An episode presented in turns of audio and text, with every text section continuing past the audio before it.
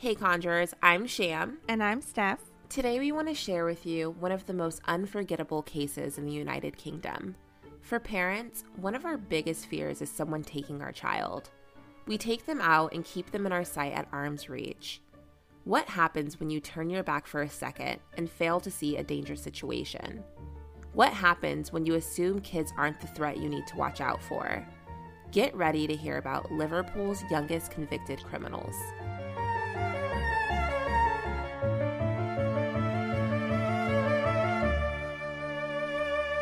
James Patrick Bulger, aka Jamie, was born on March 16th in 1990.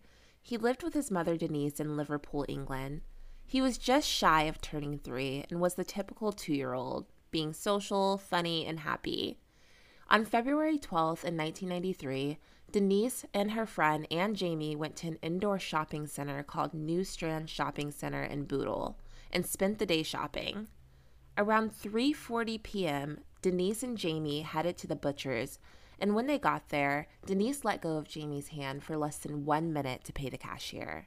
What happened after that is every parent's biggest fear. As soon as Denise looked down to grab her 2-year-old's hand again, he was gone, and panic set in immediately for Denise. She did what most parents automatically do. She started frantically looking for her son everywhere, inside the shop and outside the shop.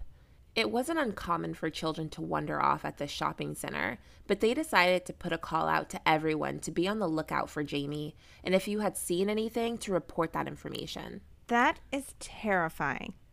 As a mother of a toddler myself, this is absolutely my worst nightmare. Toddlers are so fast. And if you take your eyes off them for even a minute, they can get into all sorts of trouble. And toddlers can be so social and friendly. When my daughter was two, she wanted to say hi to everyone who looked her way because at the age of two, they don't know that anyone is capable of being malicious. Absolutely. Did anyone see anything that could help find little Jamie? Unfortunately, even with the shopping center's plea to action, the alert brought nothing. No witnesses came forward, no one had spotted Jamie or had seen anything out of the ordinary. After some more manual searching from staff members and Denise with no luck, they decided to contact the Liverpool police. Detective Phil Roberts was the first on the scene and noticed that the shopping center was near a busy road in a very large industrial area. The more time that went by, the further and further out from the shopping center Jamie could have been. So within hours, police expanded their search to the inside and the outside of the building. They began searching scrapyards, empty buildings, and everywhere on the streets. During the search, Denise was taken to the police station for further questioning regarding Jamie's whereabouts and stayed there with her family overnight. By nighttime, it was clear that something was terribly wrong, and after 24 hours the next morning, this case would be known as an abduction. The police went back to the shopping center and were able to locate some CCTV cameras.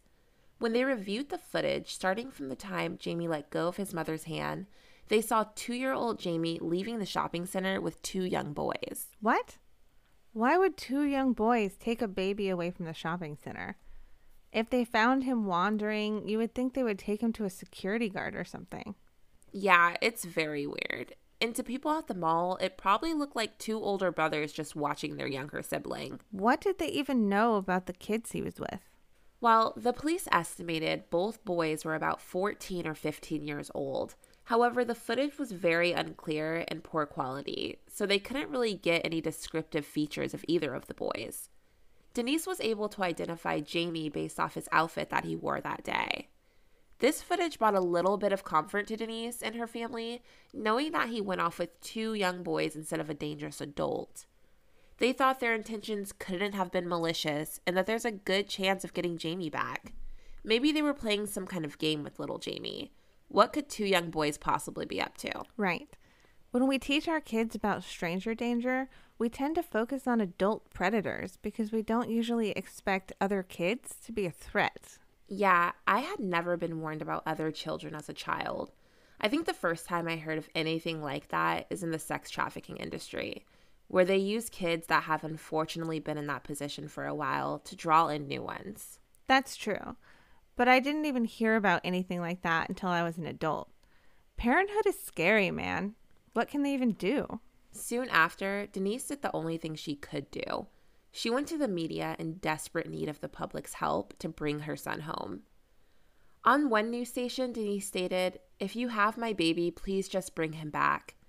Despite all of her efforts and the police having the CCTV images, nothing came of any of it. The investigators' next step was to find these two boys.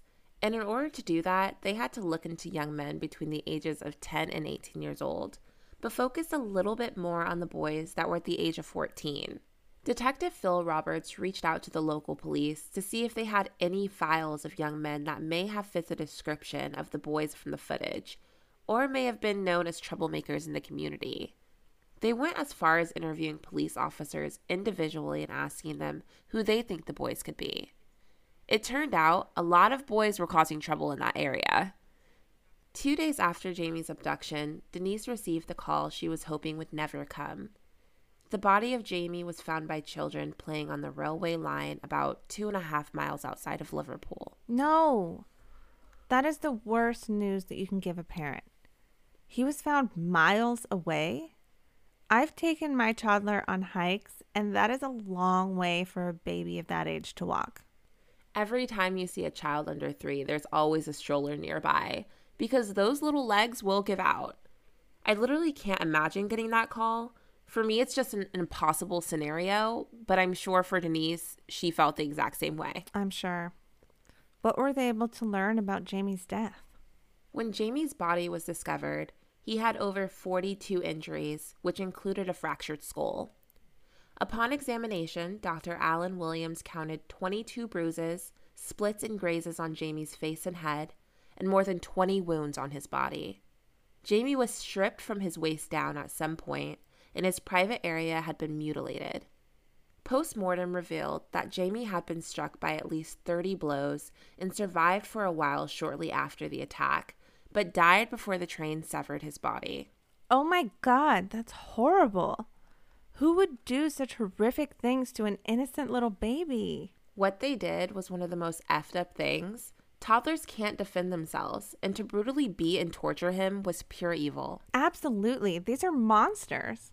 This case quickly turned from an abduction to a full on manhunt for these two boys who were most likely the murderers. This shook the community, and everyone was willing to help in any way they could. This included magazine editors who offered to use their technology to clear up the CCTV images that the police had provided. Just to make sure everyone was understanding the seriousness of the crime, the police officers made a decision to release information regarding little Jamie's last steps. He had to have walked almost three miles to the railway line and had to have climbed up a small bridge near the police station to get there. Over the next few days, police began questioning boys that somewhat fit the description. The information of who was being interviewed by the police was leaked to the media, and the boys being questioned were harshly judged by the community. This actually caused a few innocent young men to have to flee the city with their families due to all the death threats they had received. I get the outrage. I really do. But people need to wait before casting judgment until they have all the facts. Threatening innocent people just because police talk to them is never okay. Can you imagine your entire family's name being tarnished because your kid was in the same age bracket as one of the boys that killed this baby? Right. Please tell me someone came forward with something, anything. A few days into the homicide investigation, a woman called the police station stating that she had just been made aware of the CCTV footage and she recognized one of the boys. According to this woman, the boy she was referring to actually skipped school that day with one of his friends. Seeing that there were two boys seen with Jamie, this aligned perfectly with the evidence provided, including the fact that his abduction took place during school hours. The police finally had what they had been looking for since day one two solid leads. Detective Phil Roberts sent his team to the homes of the two boys for questioning. At first, it was hard for the police to believe it could have been these two due to them only being 10 years old. During the entire investigation, they believed that the boys had at least been 14 years old. So, for the time being, the investigators wanted to interview the boys just to eliminate them from the suspect list so they can focus on the real murders. 10 years old is so young for a crime this vicious. At least the police didn't brush it off and did follow up on the lead, though. They better have at least followed up. what did those boys have to say? The first boy they made contact with that day was the one that the woman had recognized from the footage Jonathan Venables. At the same time, a second team of officers were sent to question the other suspect, Robert Thompson. When the investigator questioned Robert, he said, I'm here to speak to you regarding the murder of Jamie Bulger. To which Robert replied, Yeah, I know. The detective then said, We were told you may be a part of it. After that, panic started to set in for Robert, and that's when the investigator told Robert that he was taking him in for further questioning. This caused Robert to start crying, but it was clear to police that these were not real tears at all. It was all an act. Both boys were put in two different police stations for questioning that day. Once at the police station, Robert was questioned and he blamed everything on John. He said it was John's idea to go to the shopping center that day, and he was the one that grabbed Jamie and took him. He broke into tears that didn't seem genuine and said that he wasn't the one to blame. He begged John to take Jamie back and let him go, but he refused. This was the only information Robert was willing to tell police, and it took hours of interrogation. Police even piled it on, telling him that he was seen on the railway by a witness in order for him to admit that he had been there. However, Robert was adamant that this was still all John's fault. Okay. So it sounds like they did actually find the right boys this time. I can already tell getting the story out of these boys is going to be messy. Especially if they both point fingers at each other. What did the other boy have to say? Meanwhile, during John's interview, he stated that he wasn't at the shopping center at all that day. Better yet, he wasn't even in Liverpool, he was miles away at the time. On day two of interrogation with his mother in the room, the police officers told John that Robert had already told them that they were both there. That caught John off guard and caused him to have an emotional breakdown. He then admitted that he was at the shopping center and the railway that day, but insisted that he didn't take the kid. All both boys had to say during most of their interview is we never took the boy, and that's the God honest truth, while putting on an emotional act. It's like they're almost confessing, but not completely. They're little kids. It's still hard to believe that they could have done this. I mean, one thing is clear these are the two that the police have been looking for. It's just a matter of getting them to admit what everyone already knows. How did they get it out of them? Well, investigators took a second look at what both boys were wearing that day on the CCTV footage, and in that footage, they noticed that John was wearing a mustard colored coat. The following morning, the investigator asked John what color his coat was, and his reply was mustard. At that moment, they knew that they had something, but they still needed a full confession, so the questioning continued. After two days of questioning, John gave them what they needed all along. He told them exactly what happened that day. John turned and told the officers that he killed a baby and he was sorry, and to tell the baby's mother he was sorry too. He mentioned being present the entire time and even admitted to causing harm to the small child. Robert said they took Jamie and walked around for a bit until they eventually decided to make their way towards the railway. Robert witnessed John assault Jamie but didn't participate, didn't see him die, and simply went home after the attack. John, however, told investigators that Robert was responsible and he even witnessed him throwing rocks at Jamie until he fell over. And every time Jamie would get back up, they would throw another rock at him. Other than the story they told, there was blood found on both the boys' shoes, and imprints on Jamie's face matched the pattern of the bottom of their shoes. When the DNA came back as a match to Jamie, the evidence spoke for itself. Oh my God. Forget their stories. Physical evidence doesn't lie. They both clearly attacked little Jamie together. This case sounds like a done deal to me. Me too. Through the investigation, what story did they come up with? The puzzle the investigators pieced together went like this The boys premeditated a plan that day, and it had nothing to do with Jamie or the railway. They had a plan to kidnap a boy and throw him in front of a car. Earlier that day, they attempted to take another little boy, but they were instantly caught by the boy's mother. The boys then headed to the shopping center and took Jamie's hand and led him out. They then walked for three miles with a distraught, tired, and scared two year old crying and screaming for his mother, while the boys assaulted him the entire time. The boys' plan for Jamie was to take him to a canal and drown him by throwing him in. However, when one of the boys went to pick up Jamie, they accidentally dropped him on his head, causing him to bleed. There were over 38 witnesses that watched this happen and did nothing to intervene and save Jamie. It turns out a few witnesses asked the boy why Jamie was bloody and screaming, and the boys had a story prepared. They told witnesses that they were taking the boy home to his mother and that he had fallen over a few times, and that's where his injuries came from. Since drowning Jamie didn't work out, the boys headed towards the railway line. Once they made it there, the torture began. This included pouring paint into his eyes, stoning and clubbing him with bricks, sexually assaulting him, and leaving a badly beaten two year old on the railway line to be hit by a train. 38 witnesses, and no one stepped in to help? This blows my mind. The baby was bleeding, and no adults felt it was necessary to take over the situation. Those boys were clearly out looking for a toddler to steal and torture. The first one didn't work out, but they were determined. What kind of children could do something like that? Most kids shock themselves just by pushing a friend over a toy. This was extreme behavior. Great question. Let me give you a little background on these boys. Robert Thompson was raised in a home with six siblings and an abusive father.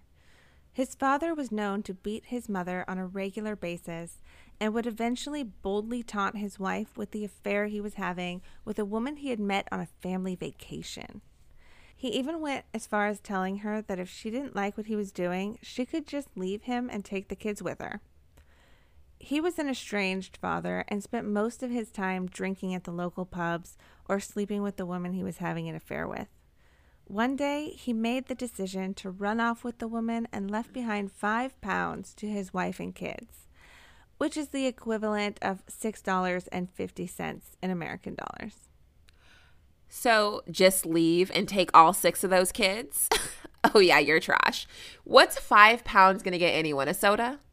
What a jackass. Leaving a few bucks behind is just adding insult to injury. Did he ever come back around? The last time the children would ever see their father would be at their grandmother's funeral. With seven children to care for on her own and the emotional and physical abuse Robert's mother endured, she turned to alcoholism, leaving all of her children to raise and take care of themselves. Seven weeks after their father had abandoned them, the Thompson family went out for the day, and upon returning home, they found their home burnt down, leaving them to live in a hostel for two months. After that, they were rehoused in a much smaller home, but with seven young boys, it had become too much. Robert's mother's alcoholism got so bad, she always had a bottle in her hand, drinking from the time she woke up until she passed out at night. Due to the lack of affection and attention these kids received, they all started going down a darker path. They all started to act up and had social workers in and out of their home frequently. They were also known to skip school, and this wasn't always because they wanted to. The boys became mean towards each other, and the older brothers would often bully the younger brothers. The abuse inflicted on the younger brothers by the older brothers often included tying them up, locking them in the pigeon shed, and threatening each other with knives. They would even go as far as threatening to beat them up if they did go to school.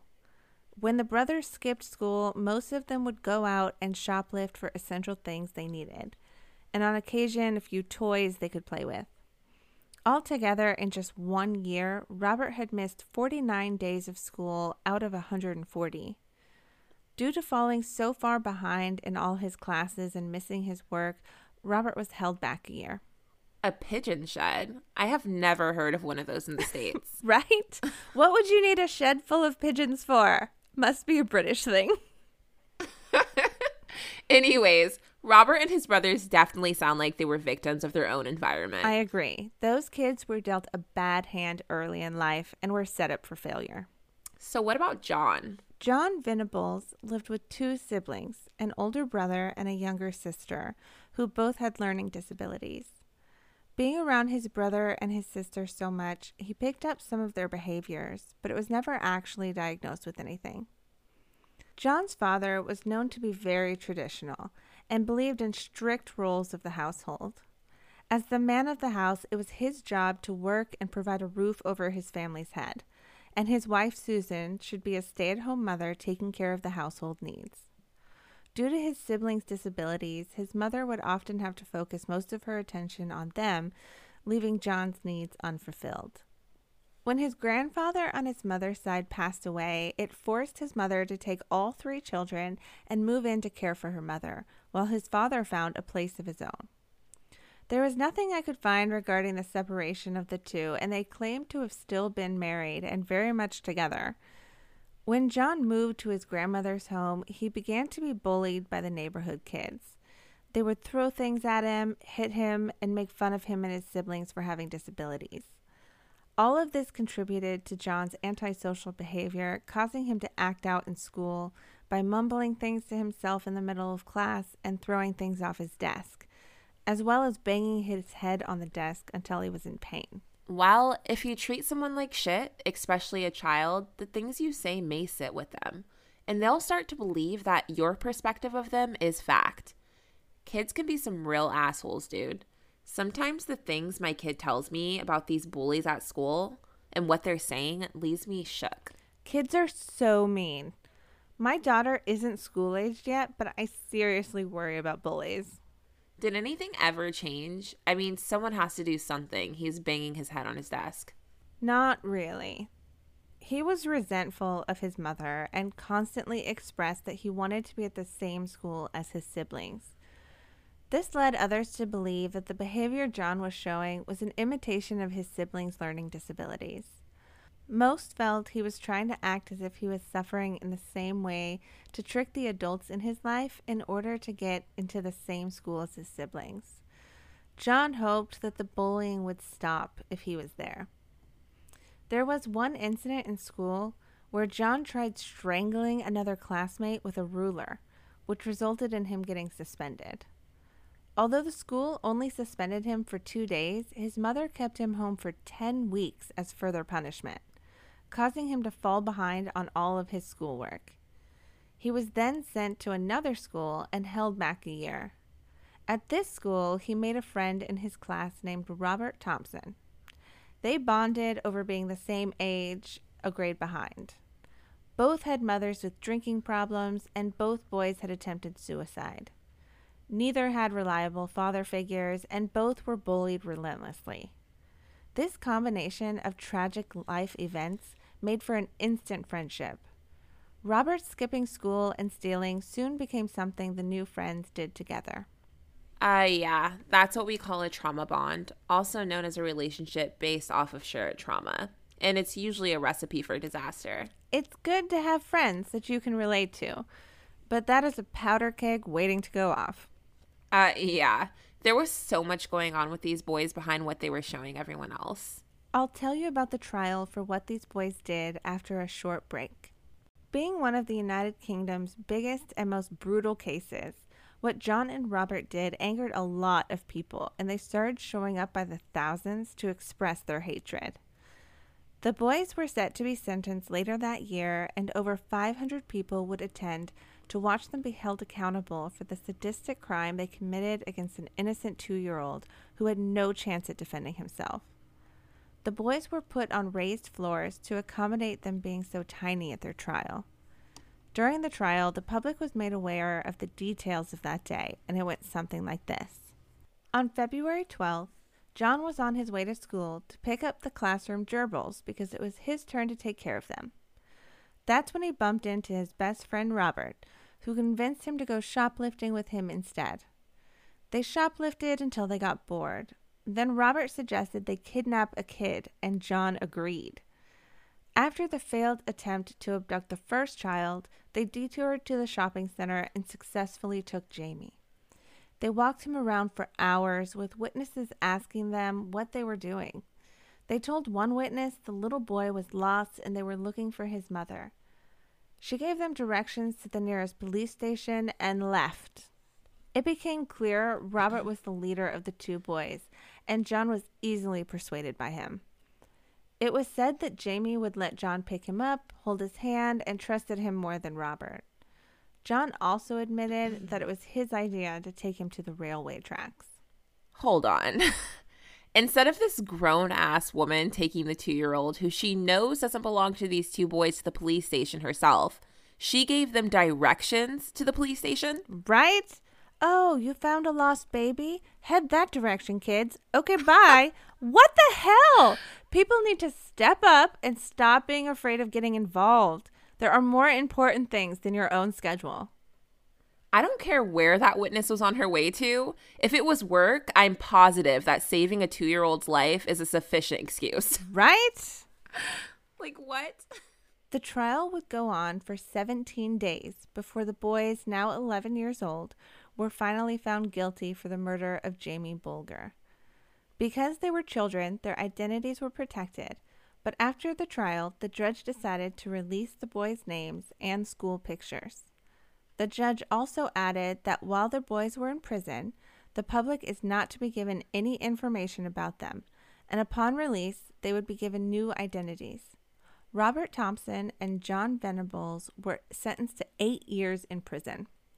This light sentence caused so much outrage in the community that their trial was actually reviewed again and their sentences were increased by two years. Both boys will be 21 years old when they're released from prison. I don't think eight years is enough either. They clearly need a lot of rehabilitation before anyone can trust them.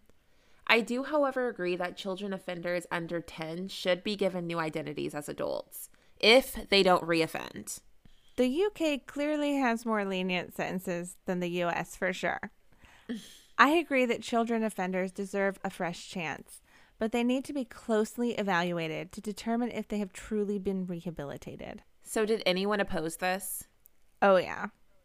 That wasn't enough for the community, and most people agreed that if these boys were released back into society, the chances of them reoffending was very high.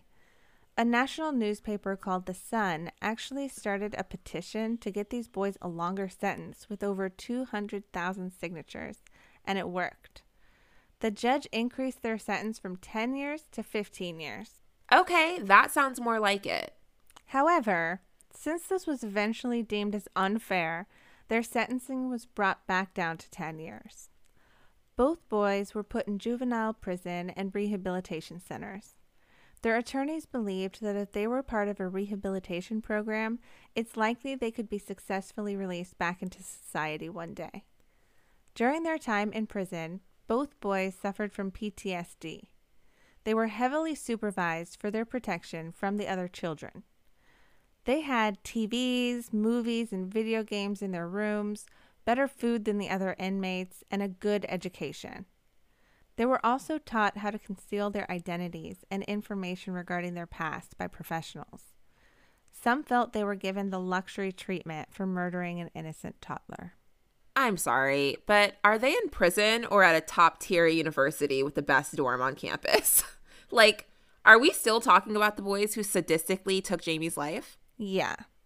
Their lives seemed to have dramatically improved after their arrest. They went from poor kids with neglectful parents to the lap of luxury, all as a punishment for brutally torturing and murdering a little boy. They had it better than most low income children in America who are doing nothing but simply being kids. Pretty much. So in 1999, when both boys were 16 years old, their case was once again reviewed and it was decided they would be released two years later at the age of 18. They were given new names, birth certificates, and new locations to live. They were prohibited from contacting each other, Jamie's family, and ever visiting Liverpool. All they were required to do is report to a parole officer. They were free men with the rest of their lives ahead of them. Wow, must be nice. I know. This really bothers me. Jamie's family must have felt betrayed by the legal system. So, did either of them reoffend? Because if they didn't, America needs to take some tips on rehabilitation programs over congested prisons. In 2010, nine years after his release, John was charged with possession and distribution of child pornography.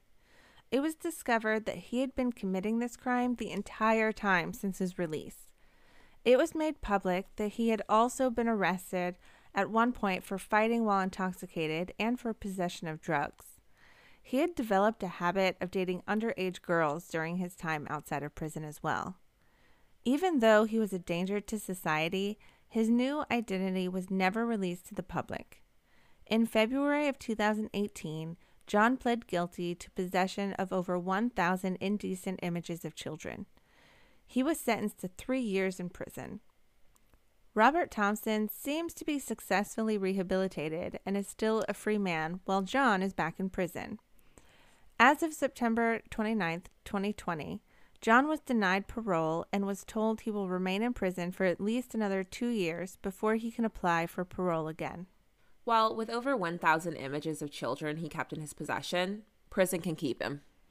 Only three years, though. He'll be out again in no time. These boys just keep getting lucky no matter what they do. Robert and Jon were some of the luckiest kids and privileged adults for one of the most sadistic crimes known in the UK.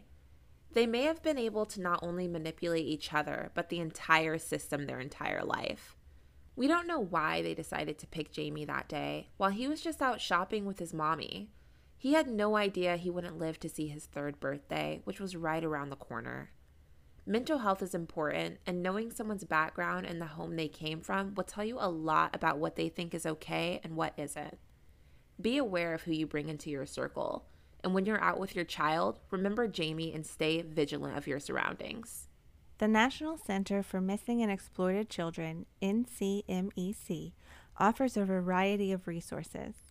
As the nation's clearinghouse and comprehensive reporting center for all issues related to the prevention of and recovery from child victimization, NCMEC leads the fight against abduction, abuse, and exploitation because every child deserves a safe childhood.